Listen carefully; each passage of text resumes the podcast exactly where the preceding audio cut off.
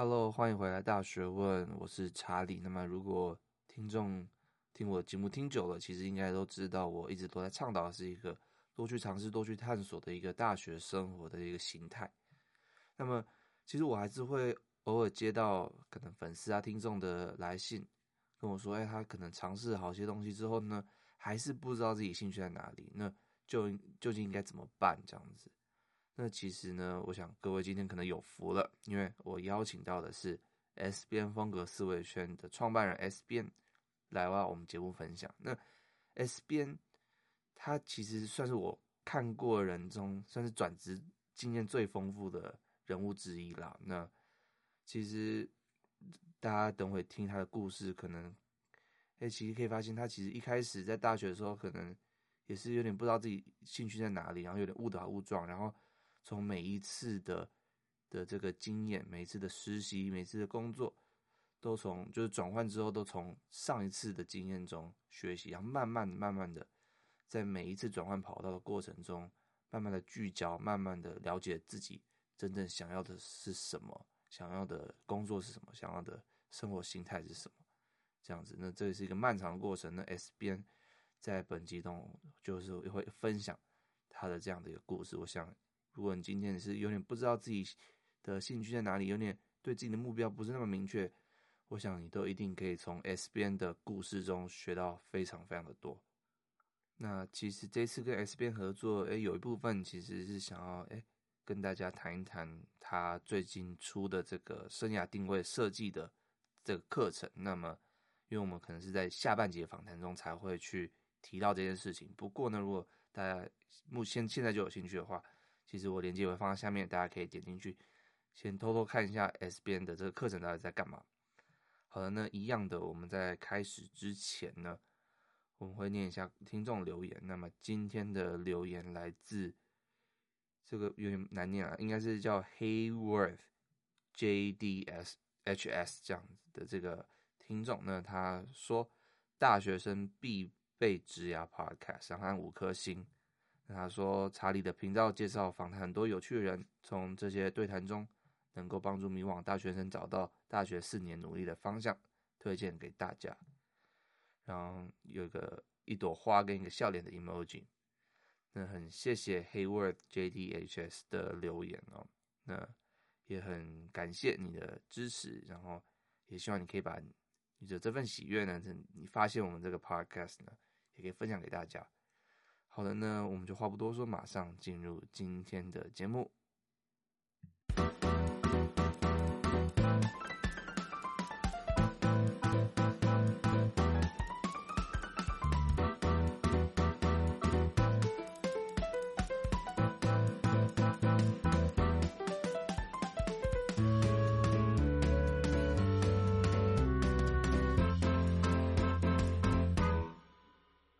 欢迎回来《大学问》，大学生的大哉问，我是主持人查理。那么今天我们一个非常特别的来宾，那他是呃 S 风格社群工作室的创办人，那他同时在 IG 上有个账号是 S 边的风格思维圈。那我想应该很多很多粉丝应该已经有 follow 他的这个粉粉专了啦。那但是如果你还没有 follow 的话呢，那你可以等一下听完之后也可以去看一下他的这个这个作品这样子。那我们就话不多说，欢迎我们的 S 编。Hello，大家好，线上的听众朋友们，大家好，我是 S 边。那我呢，目前是啊、S 风格社群工作室以及创作者爆米花计划 PPCC 的创办人。那我之前呢有蛮丰富的职场经验，所以我的 IG 账号也是在跟分享跟职业相关的。嗯，我曾经在墨西哥工作过五年，后来去西班牙念硕士的时候呢，也一边工作了一年。嗯，在那一年之后，我又回到台湾。那就在去年十月的时候，我就离职出来创业，开始做自媒体的社群顾问，致力于帮助更多的内容创作者呢，被啊、呃、更多人看见。对，那，那我我想就先回到就是你一开始这个留留学的这个时候啦。对，好，对对对，那就是你因为你跟我说你是去西班牙交换嘛，那是是为什么会有这样的经验？你是怎么样去到其他国外的？嗯、是是是什么因缘机会这样？嗯、哦，因为我当时呢在大学的时候念西班牙文，其实蛮有趣的。我会念西班牙文这件事情，身边的朋友看我现在就是那么热爱西班牙，然后喜欢西班牙文，都以为我当时是很有意识的选择这个科系。可是其实我也跟大部分的大学生，或者是跟大部分的大医生一样，嗯、呃，我当时在选择呃，纯粹不喜欢数学。然后所做的选择，那那时候我那个年代是要填志愿，就是他好像可以，我记得可以填三十几个，那那那三十几个我全部都填满，可是全部都是呃外语相关的。可是，在做选择的时候，我有想到说，哎，其实我英文已经还不错了，嗯、然后市场上也每个人都会讲英文，我觉得那个不够特别，我想要跟别人不一样，嗯、所以我就填了除了英文以外的学系。哦、后来，对啊，然后因缘际会就这样子上了。西班牙文 系，所以是很随机，很随机的。对 对对，随机的，就这样，好像被抽中，然后说：“嗯、哦，好了，那就命运叫我念西班牙文，那我就去念西班牙文吧。嗯”然后那时候其实就跟很多的呃同学们一样啊，我大一大二就都在睡觉，然后我睡觉已经是睡出有名了。我以前也是，我大一、大二应该也是非常常睡觉啊，这样子。但是 至少同学还知道你睡觉，那同学我有时候同学也没看到我，这个才好笑，连问问我的机会都没有。对，我也是，我算是毫不修饰吧，我就是直接爬起来睡。但是我不晓得为什么我其实成绩还说得过去。嗯对，然后后来就一直到了大三吧。大三那一年算是我人生的一个转捩点，因为其实我在念西文系的时候，并没有抱持着觉得说，哦，我毕业后一定要跟西班牙文相关。我只是觉得说，好，反正我就修一个大学的学历，然后出出社会之后就随便找一份工作，然后活得下去就好。然后我也不善于社交，完全不参与社团，学校的事情就等于没有我的事 的那种。系编，你们知道戏编吧？哦，有有有，我我也算戏编啦。哦，你也算吗？你感觉很不像。我都没有出现在戏上的活动，这样常常、嗯、对啊。对，嗯、对我那时候想法就是这样，这么特别，可能应该也很多同学跟我是一样的。嗯、那就大三的时候，我们学校就会提供一个可以报名交换学生的机会。但刚好那个时候我的成绩也压线，可是我完全没有。呃，想要去报名的想法，嗯、对，因为我对于出国这件事情本身是没有什么憧憬。就是你们听到我前面旅游经验很丰富，可能会以为我很喜欢出国，但其实当时的我其实没有，呃，对这件事情一点都没有想象这样子。后来，嗯，的好朋友他就一直跑到我的宿舍，然后一直拜托我说：“哎，S B S B，你可不可以陪我去西班牙呀？”一直撸我，一直撸我，嗯、我就觉得。很犹豫，因为我是觉得我想要好好待在台湾，可、哦、他就在我面前逼我说：“你现在打给你爸，嗯、打给你妈。”我的同学好可怕。我就其实后来就去了，这样。对，后来我就打电话给我爸，然后他就说：“哦，好啊，西班牙可以啊，去啊。”然后我就说：“哦，好吧，那我爸都说好，我就好。”这样子，嗯、就是我是一个对。嗯，好像做决定啊，对人生啊，算是没有什么掌控，嗯、没有什么掌控欲望的人。嗯，对，就会觉得顺流就好。那其实现在回想起来，我也蛮感谢那位同学这样逼我的。那你是觉得你去交换的这个经验，让你有算改变到你的人生？这样、嗯、非常。在到了西班牙的时候，可能因为当地的民俗风情，然后跟呃那个人的感觉、人的热情，让我整个就是非常爱上这个国家，然后也很。哦对，然后也非常的，嗯、呃，很很爱上西班牙语，因为我很喜欢当地人，所以我很想要跟他们聊天，就因此而有了非常强烈的欲望，想要把西班牙文学好，嗯，这样子。对，那、嗯、那你后来是诶也顺利的到西班牙去做一个硕士的这个学位，是不是？对，我后来其实到。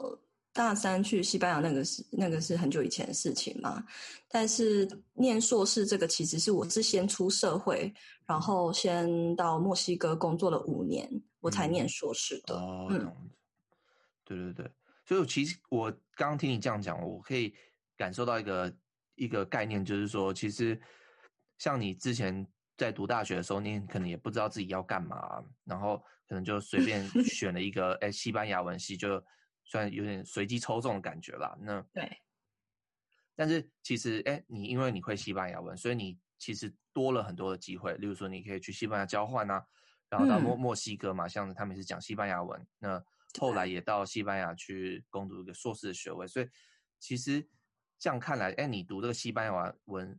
但是某种程度是一种正确的选择。那，但是我们要怎么知道这是正确选择？其实我听过一个讲法是说，嗯，如果你不知道自己要干嘛的时候，你要你的选择必须是可以让你有更多选择的一个选择。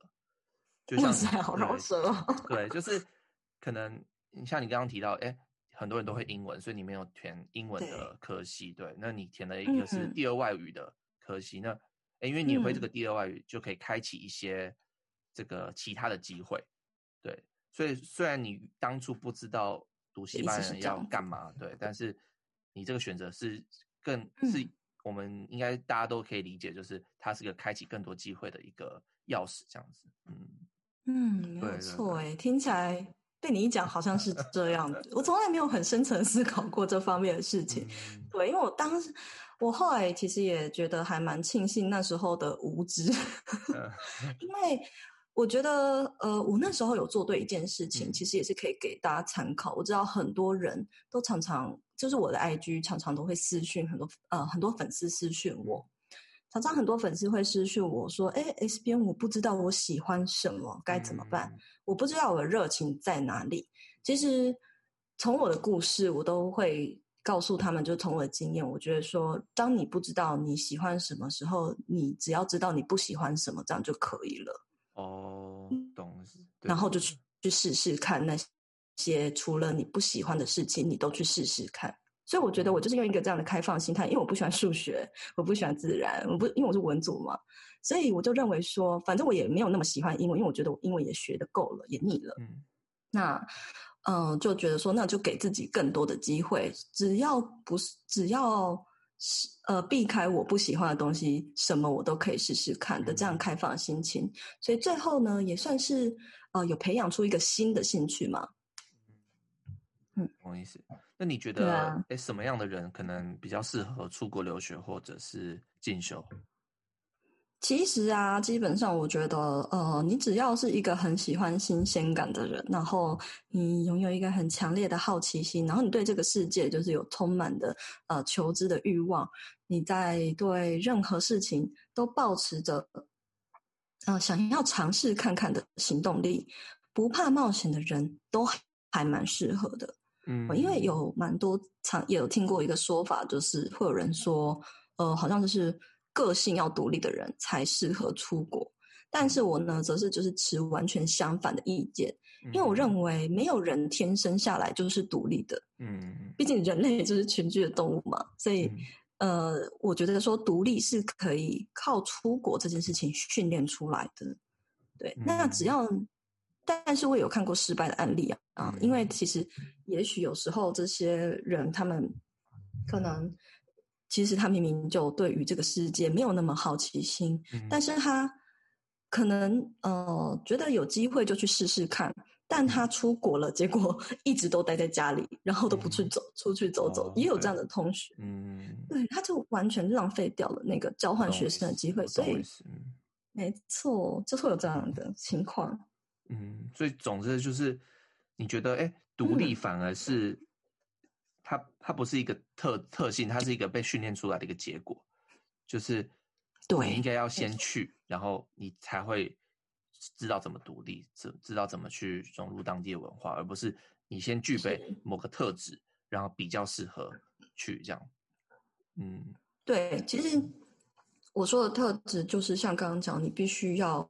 呃，拥有强烈的好奇心跟对这个世界充满好奇嘛？嗯、为什么这个特质那么重要？否则你就会像我刚刚举的那个例子一样，到了当地然后很封闭，然后 交不到朋友。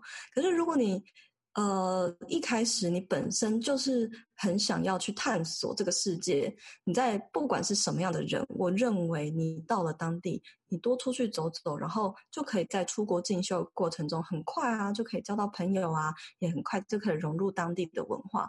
那在这个过程中，其实就是一个学独立的学习的过程。嗯、对，就我非常同意啊，因为我之前，哎，我有朋友他是，哎，去美国大概两个，只是短期的两个月的一个交换这样，然后，然后他他说他们，嗯、因为他是去实验室，然后他去实验室做一个就是研究，一短期的研究，那他就。说他们实验室人都讲中文。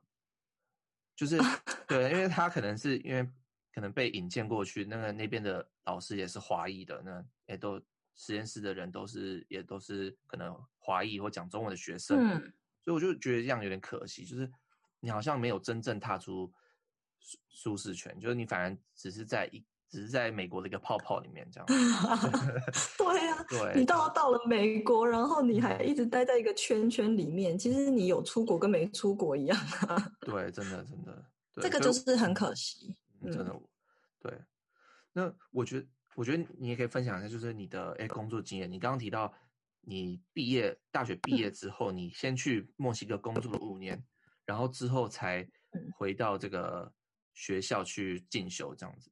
对，对，然后你后来也，然后你毕业之后又再去工作嘛？那那所以你感觉有换过几个工作啊什么之类的？你可以稍微分享一下你的工作经验到底是怎么样？整个整个流程这样子吗？对，或者你挑几个重点。嗯，好，我每次要介绍我工作经历，我都觉得要讲很长，要讲很 久，因为我工作经验真的算起来，我以前其实没有意识到我工作经验很丰富这件事情，也是很到我回台湾之后。跟台湾的同事分享，然后他们觉得说这是一个可以值得被分享的故事，所以我也才有了 S 边的这个账号。嗯，但其实我那时候刚讲毕业以后啊，其实我是先到墨西哥的台商集团里面工作嘛。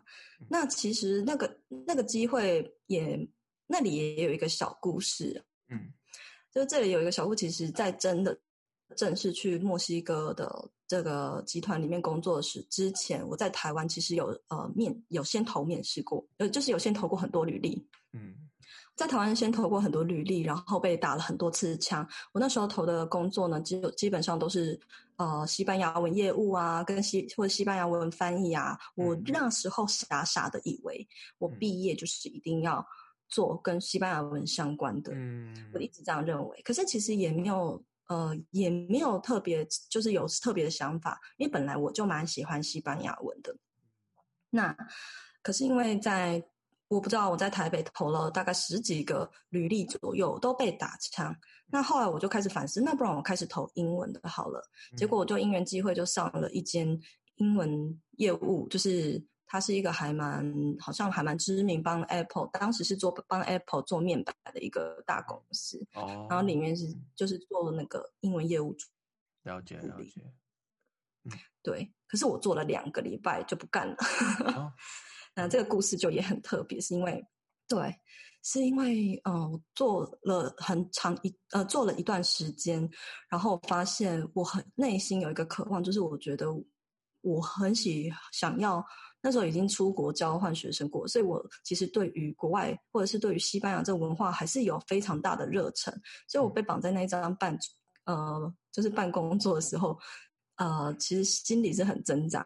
那那时候我的主管还甚至在第第七天还是第八天的时候，把我叫去小房间里，然后那时候是一个很傻的菜鸟，他就跟我说：“哎，我觉得 S B 你都不合群什么的。”然后我就想说，为什么不合群？啊、他说：“嗯，他就是跟超瞎的。”他说：“因为你都，因为你都不跟大家一起买团购啊，然后大家在订团购，然后你都不加一。” 我当下，可是我跟你说，当下的我的变成你的工作一部分。对啊，什么鬼？可是，哎，同学，你们应该是。呃，觉得很好笑，对不对？我后来分享这个故事，发现真的很多主管会因为这样子把人家叫进去念呢，因为不合群，或因为不一起吃饭。但当时的我是很不认同这个理念的。我懂意思，就可能他觉得，可能嗯，你除了工作本身，可能还要跟这个团体对做一个融合，这样子。嗯，对，可是其实变相的很可笑。对，对啊。那我后来就意识到这。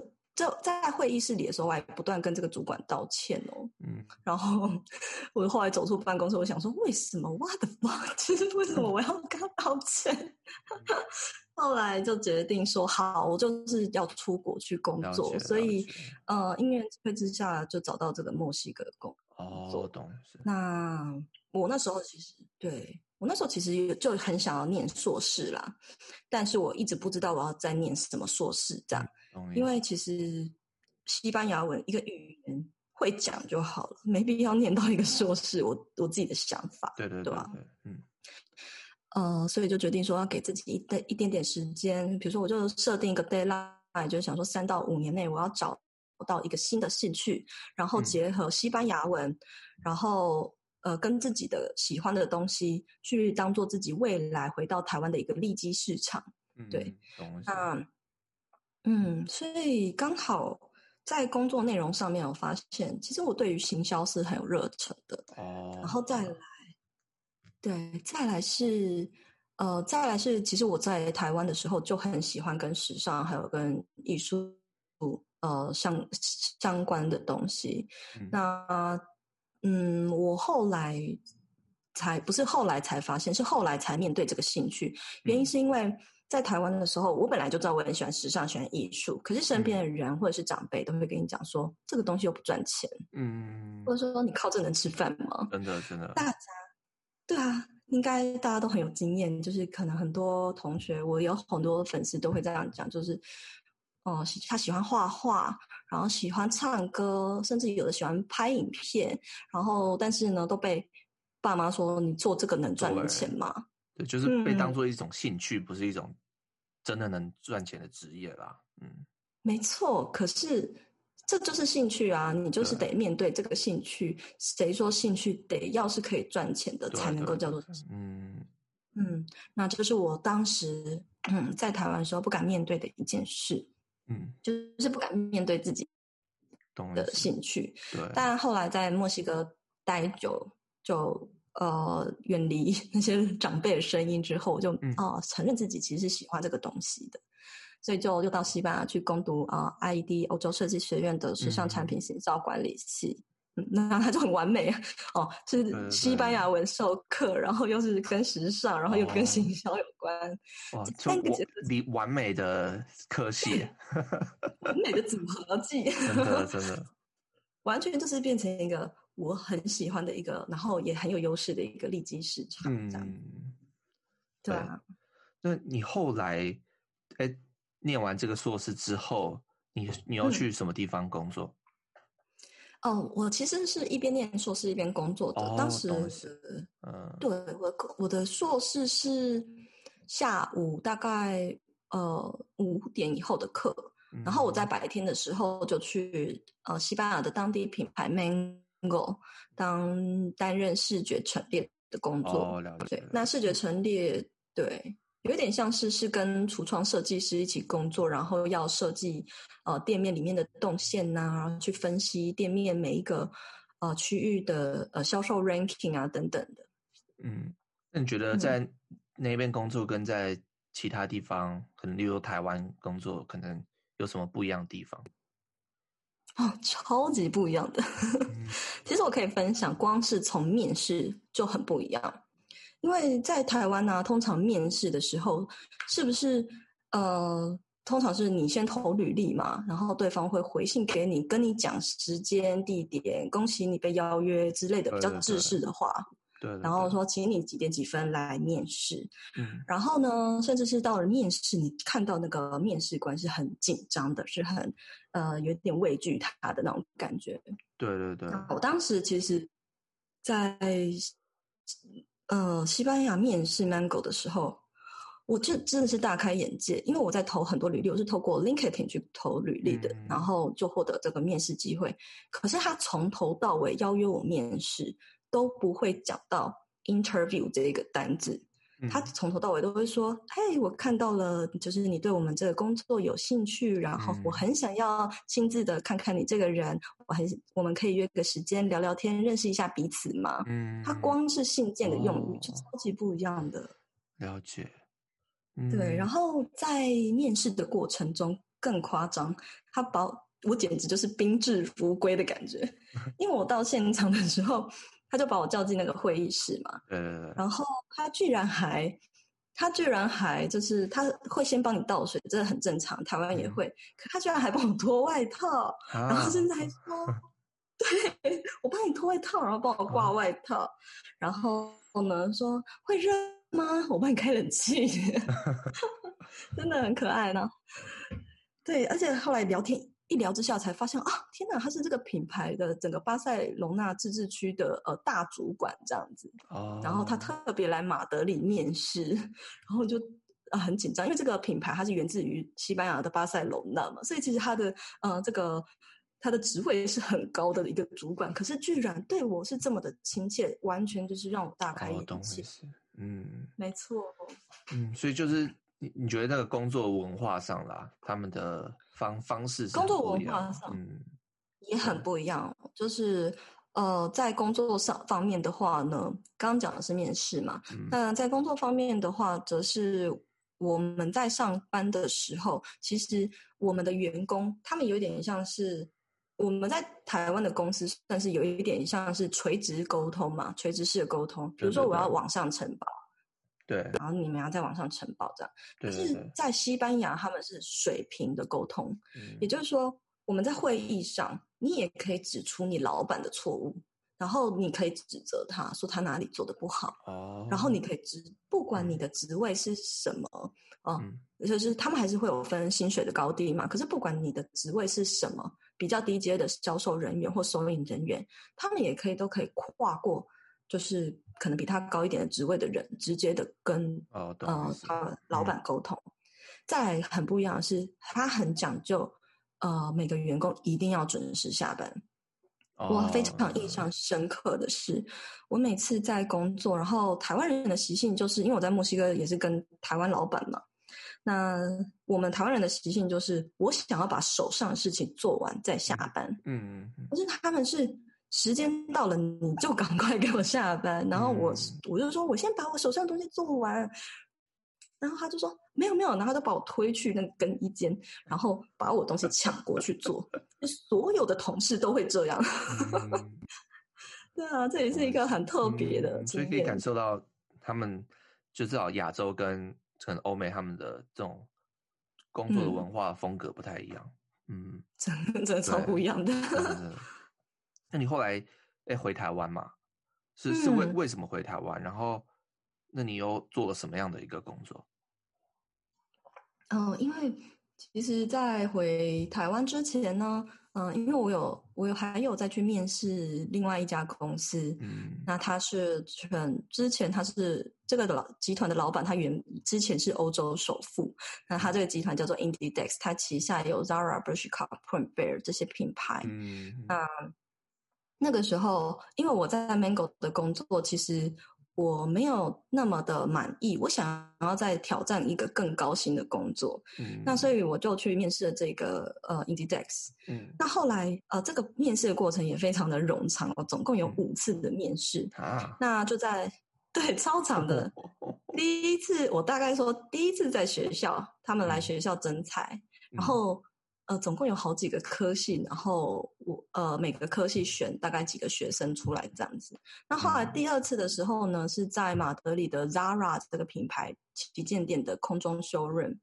嗯，那也那是一个很特别的经验，它是整个西班牙好几个时尚学院的同学，然后挑出来的五十个学生在里面，那里面就只有我跟另外一个女生两个台湾人，嗯，这样子。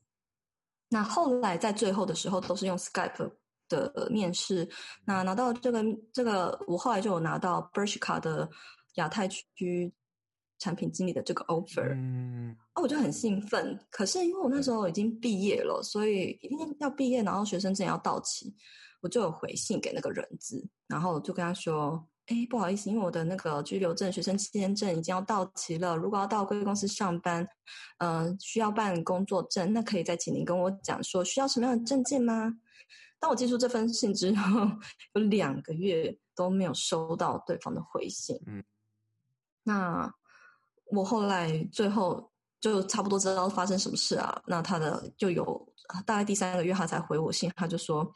他就说：“哦，很抱歉呐、啊，因为呃，考量到要办工作签证的程序非常的麻烦，那我们就是考呃决定要选择录用另外一位中国人。”那我就觉得很难过，当时是从天堂掉到地狱，嗯、因为这个 offer 本来就已经近在眼前了，就已经握在手里了，可是。还是被我，就是他好像被捏碎的那种感觉，懂我意思？那对对对，那是我人生一个蛮大挫折啦，所以后来决定说，嗯、后来就决定说，那不然就回台湾好了。那个时候就很挣扎，就决定说好，嗯、那我就回台湾。嗯、对，了解。那你在台台湾是，你是不是也换了几次工作这样子？嗯，对。对，我后来在台湾的时候呢，就在一年内。换了呢三份工作，哇、嗯，那而且还越换越好。其实我第一份工作，呃，是在一个台湾的老板他开的，呃，一个贵妇开的店啊、嗯。那那个贵妇开的店，它是有点像是 select shop，就是他从国外啊进一些没看过的品牌，然后在微风、信义还有很多地方有这样子的专柜。那就是担任他给我的职称很好听哦，叫做视觉行销设计经理这样子。就是有挂一个经理，嗯，可是他给我的薪水很低，然后我那时候就很不爽，我就一直跟他谈薪水，我就说我觉得我这个我是硕士毕业，而且我有五年的工作经很丰富的工作经验，不应该是这个薪水，懂你意思，就是不到四万这样，嗯、然后他就说哦，好啦，那不然看你硕士毕业，那给给你加个两千好了。我当时整个气到，后来他就说：“嗯、不然你先来做做看嘛，先来做做看。”他就一直叫我先去做做看，但我做一个礼拜，嗯、就很没送，真的很讨厌管老板。嗯、我就跟他说：“我我觉得这份工作还是不适任我，而且我觉得你的薪水跟我的就是能力是不符合的。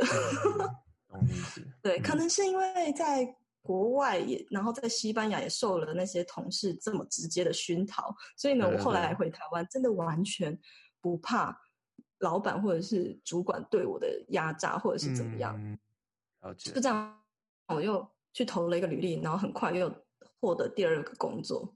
嗯，所以你就是这样子这样子换这样？对，嗯，对啊，我是因为这样就直接换。嗯、那离我跟他说我不做了之后，我就继续投嘛。大概不用两个礼拜，我又上了另一家。啊，他是在，他是一个刚好是小 S 代言的品牌，那个时候，然后在台湾已经有二十几年的一个快时尚品牌，然后在全台湾有八十几家分店。那、嗯、刚好那个时候他们要开始就是走电商这一块，嗯，那就是需要一个社群行销的的人。那我的刚好背景是跟时尚相关的，对对对对，嗯，所以是他们当时很急需要的人才，那薪水也给的很好。嗯，然后也在我家附近这样子，可是，对，对，对，对，可是后来会离开，原因是因为公司的内斗很频繁，然后老板很笨，嗯、然后老板很笨的原因是因为 我一直要做那个，就是很多行销人就是要一直不断做提案嘛，想活动企划啊等等，对，可是他就会一直说，哦。这个不够好，再帮我生一个新的。可是它的不够好，全部都是要全盘打掉，然后再生出一个新的提案。嗯、然后通常在决定一一季卖衣服一季的活动的 campaign 的时候，我们的呃，我们做决策都因为他的犹豫，然后会变得很慢。可能在一般的公司，这样的决策只要三天就好。可是因为他一直改来改去，我们都要拖到两三个礼拜。然后他又没有钱要做，所以整个东西又取消。然后我就觉得我一直在白做工。了 解了解。对啊，然后结果因为就觉得这个老板受不了这个环境，做了半年之后，我就开始觉得说，不知道要不要开始，就是有想要去投别的公司的想法。所以就某一天 刚好滑到就是《L》杂志。他在征，也在征社群行销，我就这样投了履历，嗯哦、就刚好就拿到这个面试机会。了解。对，后来就有成功进去这样。嗯，不过你现在是出来创业吧？嗯，对，对其实，嗯，不过不过我们等下再谈这个啦。我我想要先回到那个，哎，你刚刚说你出国的这个工作经验，你是你会不会觉得说，哎、嗯，有什么样的人比较适合出国工作啊？或者是要如果要出国工作的话，可能需要什么样的心理准备啊，或者是态度这样？嗯，我觉得工作跟留学超级不一样的。嗯，因为其实我老实讲，我那时候第一次。出国工作就是到墨西哥，我花了还蛮长的一段时间去适应当地的生活。嗯，我想它是在地球的两端嘛，所以文化上有很大很大的差异，跟治安啊什么都很差。然后每天工时都很长，呃，就不是一般人可以适应的。所以我觉得，呃，嗯，我觉得适合出国工作的人，应该是说要耐得住寂寞的人，然后可以独当一面的人。甚至是你很有自己的想法，才有就是才比较适合出国。原因是因为出国工作不是去玩。然后我看过太多台湾人，他们来墨西哥工作的时候，他们都只是把这里当做一个去旅游的跳板，然后想说是走马看花。哦，呃，对，就很多人会这样。然后他们因为这样的想法，所以就会阻碍他们在这份工作上有呃的其他的机会。比如说，我们可能公司给我们什么 training 的时候，但他们选择出去玩，然后或者是说我们在跟老板开会的时候，他们选择留在员工宿舍里面睡觉，这有可能是这样子。那你就会错过很多你应该要比待在台湾人。呃，可以更进步的一些机会。呃，待在台湾的，就是你可能会错过很多跟待在台湾的那些人比起来的那些可以更进步的机会。对对，对对对。嗯，那实际上出国工作跟念书就很不同啊。你在已经出社会了嘛？那你很多事情，你除了为自己负责，你也需要为这个公司跟为社会负责，所以是必须要有一个很成熟、很有想法的一个心态去面对出国工作这件事情。嗯，了解。那你会觉得说，哎、嗯，因为你刚刚提到你在你有进修，同时也有可能工作经验啊等等，就同时一个并行的状态，或者是交错的这个、嗯、这个拥有，那你会觉得说？工作经历跟学历可能哪个比较重要，或者是说，因为就这个感觉是一个社会上常常看听到这个论辩了，就 是可能有人决定学历学历无用啊，有人觉得哎工作经历才是最重要的啊，有人觉得说哎你有好的学历就会有好的工作啊，这种各种的各派的思想啦。那你自己的话，嗯、感觉你的哎工作经历丰富，有转职很多次，有很多的不同的观点，然后呢，你同时也有。进修的的经验，那你觉得你的看法是什么？嗯，其实，呃，对我而言呢、啊，这样一路走下来，嗯，我发现到一件事情，就是，呃，学历其实只是你打进一个市场的敲门砖。嗯、那，呃，我必须要讲哦，二十岁的时候靠学历，三十岁的时候靠经验，四十岁的时候靠人脉。所以也就是说，你刚毕业的时候，对，你的确是要用一个学历去打开、去打进这个市场，但是它并不代表说它是未来你升迁的一个依据，因为你未来你升迁的依据是根据你在公司里面有没有代表作、有没有作品、有没有成绩、有没有经验来决定的。嗯、那当你在开始找第二份、第三份工作的时候，其实多数的老板他们看的也是这个。那第一份工作，我觉得对新鲜人来说，新鲜人来说是非常非常重要。所以呢，我觉得呃一定要慎选，因为很多人在第一份工作的时候就先走错路了。所以，嗯，那我自己是觉得，呃，你到第一份工作的时候，你就会大概明白我刚刚讲的那个意思了嘛。但是最重要的时候，我觉得还是。公司他们看重是你在这个公司里面的成就，还有有没有做过什么样的专案。那比如说我在上一份工作是在 L 杂志，那我就会很积极的去争取担任某个活动的 PM。嗯，那很多同事其实他们在这个过程中，可能哦，假设我们当时刚好公司接了一个台北文化部的一个台北时装周的台湾文化部啦，嗯。台北时装周的一个案子，嗯，那当时呃，总编辑就在会议上会问大家说：“哎，你们有没有人要去就是采访啊？”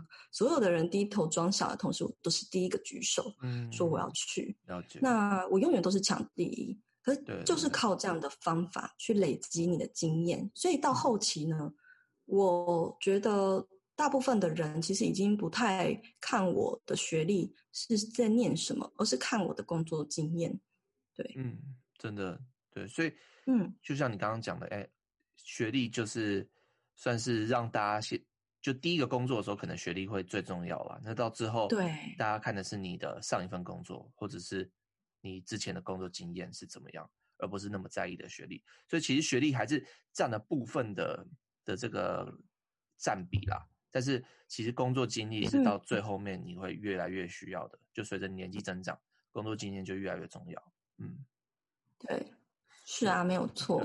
那我也想问，就是说，哎，你刚刚提到你转了那么多次的职业啊，那你觉得你为什么会在你不同阶段做出这个决定？我想你每次转职的心境应该是不太一样的。那你每一次在转职的时候，你到底是怎么想的？为什么你会选择 做这样的？因为因为通常我们。感觉传统的观念会比较像，你就是待在一个公司做越久，这样这是一般的思思维。对，那嗯，转职已经算是不是那么被社会接受的一件事情。那你有转那么多次，感觉你的想法真的很不一样。你可以分享一下你的看法是什么？好，呃，在不同的阶段，我先讲讲我每个阶段的心境好了。那其实我在墨西哥的时候，那个时候，呃，就像前面一开始讲的，其实我是在寻找我自己的利基市场。嗯，那因为我觉得在台湾呢，呃，也有一群人是很会讲西班牙文的人，嗯，可是我要怎么？我一直在试图的寻找自己的。利基市场原因是因为我觉得我会西班牙文还不够，我没有办法在面试官面前突出凸显我是最特别的那一个。嗯，所以我想要结合我其他的兴趣啊跟能力去啊、呃、来做一个全新的转职，那所以才会有那个念硕士嘛，然后开始去想要去认真的面对自己的兴趣，去做自己真的觉得开心的事，然后当时。就是呃，进入时尚圈也是我自己很想要、很想要做的事情。嗯、那也是这个欲望跟这个梦想，所以我也是呃，透过就是百分之百的行动力，那才有办法就是做到。那后来再来是回到嗯、呃，回到台湾吧。回到台湾会一直这样转职，其实是我觉得永远。我也是一个永远都不安于现状的人。很多人其实都会觉得说，我现在的我找到的第一份工作也不错啊。他们也觉得我找到第二份好像也还不错啊。然后换到第三份工作的时候，哎，是一个大公司，那而且还是美国来的大媒体，为什么要离开它？然后又常常可以跟很多明星在一起，为什么要离开？嗯，可是我觉得有我是一个属于永远想要更好的人，因为人生的目标可以一路不断的调整。当你达标了之后，对我而言，它只是人生过程中的一个里程碑。嗯，那。你达到这个里程碑之后，也不代表我应该要这样满足，所以我希望我可以再去挑战。这也就是因为我在每个阶段会想要做出不同决定的原因。当然，更大的原因还是因为我很不爽他们的惯老板嘛，所以我觉得 想要出来自己当自己的老板，然后也不想要被约束在办公室里面这样。那传统观念其实同学们应该都会觉得要学以致用嘛。觉得说毕业后没有到相关的产业工作，可能就是浪费父母的钱。可是我觉得呢，你在随着人生的经验改变，你会慢慢发现你的兴趣跟专长也会跟着改变。所以也建议大家可以勇敢的去尝试不同的领域，才有可能发展出多角化的职业这样子。嗯，懂我意思。那你觉得转职前你可能需要什么样的心态啊？嗯，转职的心态其实我觉得。对我而言，是为了要追求更好的生活，然后追求自我实现，而不是为了要逃避现状。嗯，因为我在听很看很多收到很多私讯的过程，其实我发现很多人他们想，因为现在这个工作他可能不满意，嗯，所以他就想要转职嘛。但是其实他们转职又不知道自己要去哪。嗯，我就会跟他们说。那你根本不适合，现在还不适合转职，也不是你转职的时候。Oh. 重点是，你要先厘清你要去哪里，你才要，那你才可以转职。因为在我看来，你只不过是因为你现在过得不好，你不喜欢这份工作，嗯，所以想要逃避，想要喘口气。可是呢，如果你因为这样子放弃了，然后接下来还是很迷惘的选择一份工作，那 这样子的心态其实会让你一路下来都一直在选择错的工作，然后陷入一个呃。就是有就陷入另外一个轮回这样子。嗯嗯，我懂意思。就像你刚刚提到你在转职的经验，说，哎、啊，你其实下一份工作永远是比上一份工作就是更好的。嗯、就是你会，可能例如说，你觉得哎，薪水不是你想要的样子，你会找一份薪水更高的。就是你是不断的往上，而不是只是在一个同一个平面打转而已。嗯，对，所以为了避免这样的情况，转职前你一定要先了解你自己追求，你你是在追求更好的自己，还是你是在逃避现状这件事情？对，嗯、我懂我意思。那我觉得有个我比较好奇的疑问啦，因为就像我刚刚可能有提到的，哎，转职感觉在一个这社会的一个观感上，好像是一个负面的，嗯、就会觉得说啊，你就是。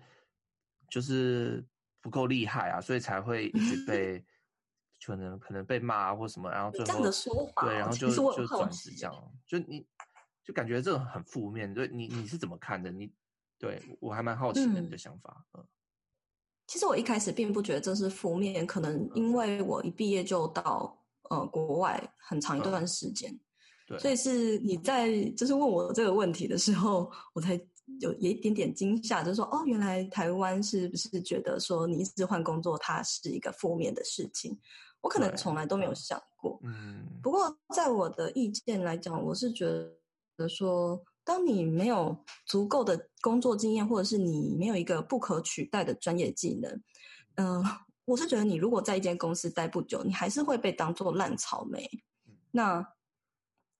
呃，这也就是说，所谓的新鲜人，你刚进入职场的时候，你的第一份工作如果选错了，那你就会呃赶快先离职嘛。然后你因为又选错了，可能又在离职，这个情况下，你就当然会被认为是哦，懂我意思。所以第一份工作一直换工作，感觉就是不够能力不够啦，嗯、会被这样认为。对，嗯、没错。可是我跟大家不一样的地方，可能是我的第一份工作一定先做了五年。那其实我本来就有一个五年的工作经历可以拿来说嘴，嗯、对，所以呃，先回到刚刚我讲，我觉得慎选第一份工作很重要。其实我也蛮建议大家，你至少要待半年以上的履经历才写在履历上，嗯、否则真的会被白眼。那刚刚说我的第一份工作就做了五年，其实我后面的工作都不超过一年，最多是刚好一年。嗯、那。的确，在 L 这份工作，L 杂志这份工作面试的时候有被质疑过，就是当时的主管他面试我，他就说：“哎，可是你前面工作就是换了这么多，然后你在西班牙也是工作一年就回来了，嗯嗯，然后他会问我说，其实我们公司也会有点担心，会不会流动率很高的人？但是呢。嗯”我就不断的呃，我就直接跟他强调说，但是我的第一份工作待了五年，而我每一个离职都是因为有原因的，哦，就是我把每一个离职的原因都非常清楚的告诉他，我是为了要追求更好自己，并且呢，讲完之后还还补充，我有你需要的什么专业能力，还有什么经验，那其实对他而言，他根本就是。没有可以击破我的地方，就是他没有可以没有找不到不录用我我的原因，这样。我懂意思，对，所以我觉得这样听起来就是我得到两个结论啊。第一个结论是说，哎、嗯，其实转职有两种，一种是你不知道自己在干嘛，然后 只是觉得现在现在很不好，所以你就想要想办法逃避，然后这可能是所谓的烂草莓的这种这种转职方式。那你的。转职方式是不一样，嗯、你的是因为你为了要追求更好的这个生活，嗯、更好的这个工作，或者是你要实现你自己的价值，然后而转职，嗯、这样的转职才是应该被呃鼓励或赞扬的。对，对，是啊，没有错。所以我并不认为转职是一件不好的事。所以在我的网站上的文章，大部分的人会被我吸引，被我的文字吸引，都是因为很多。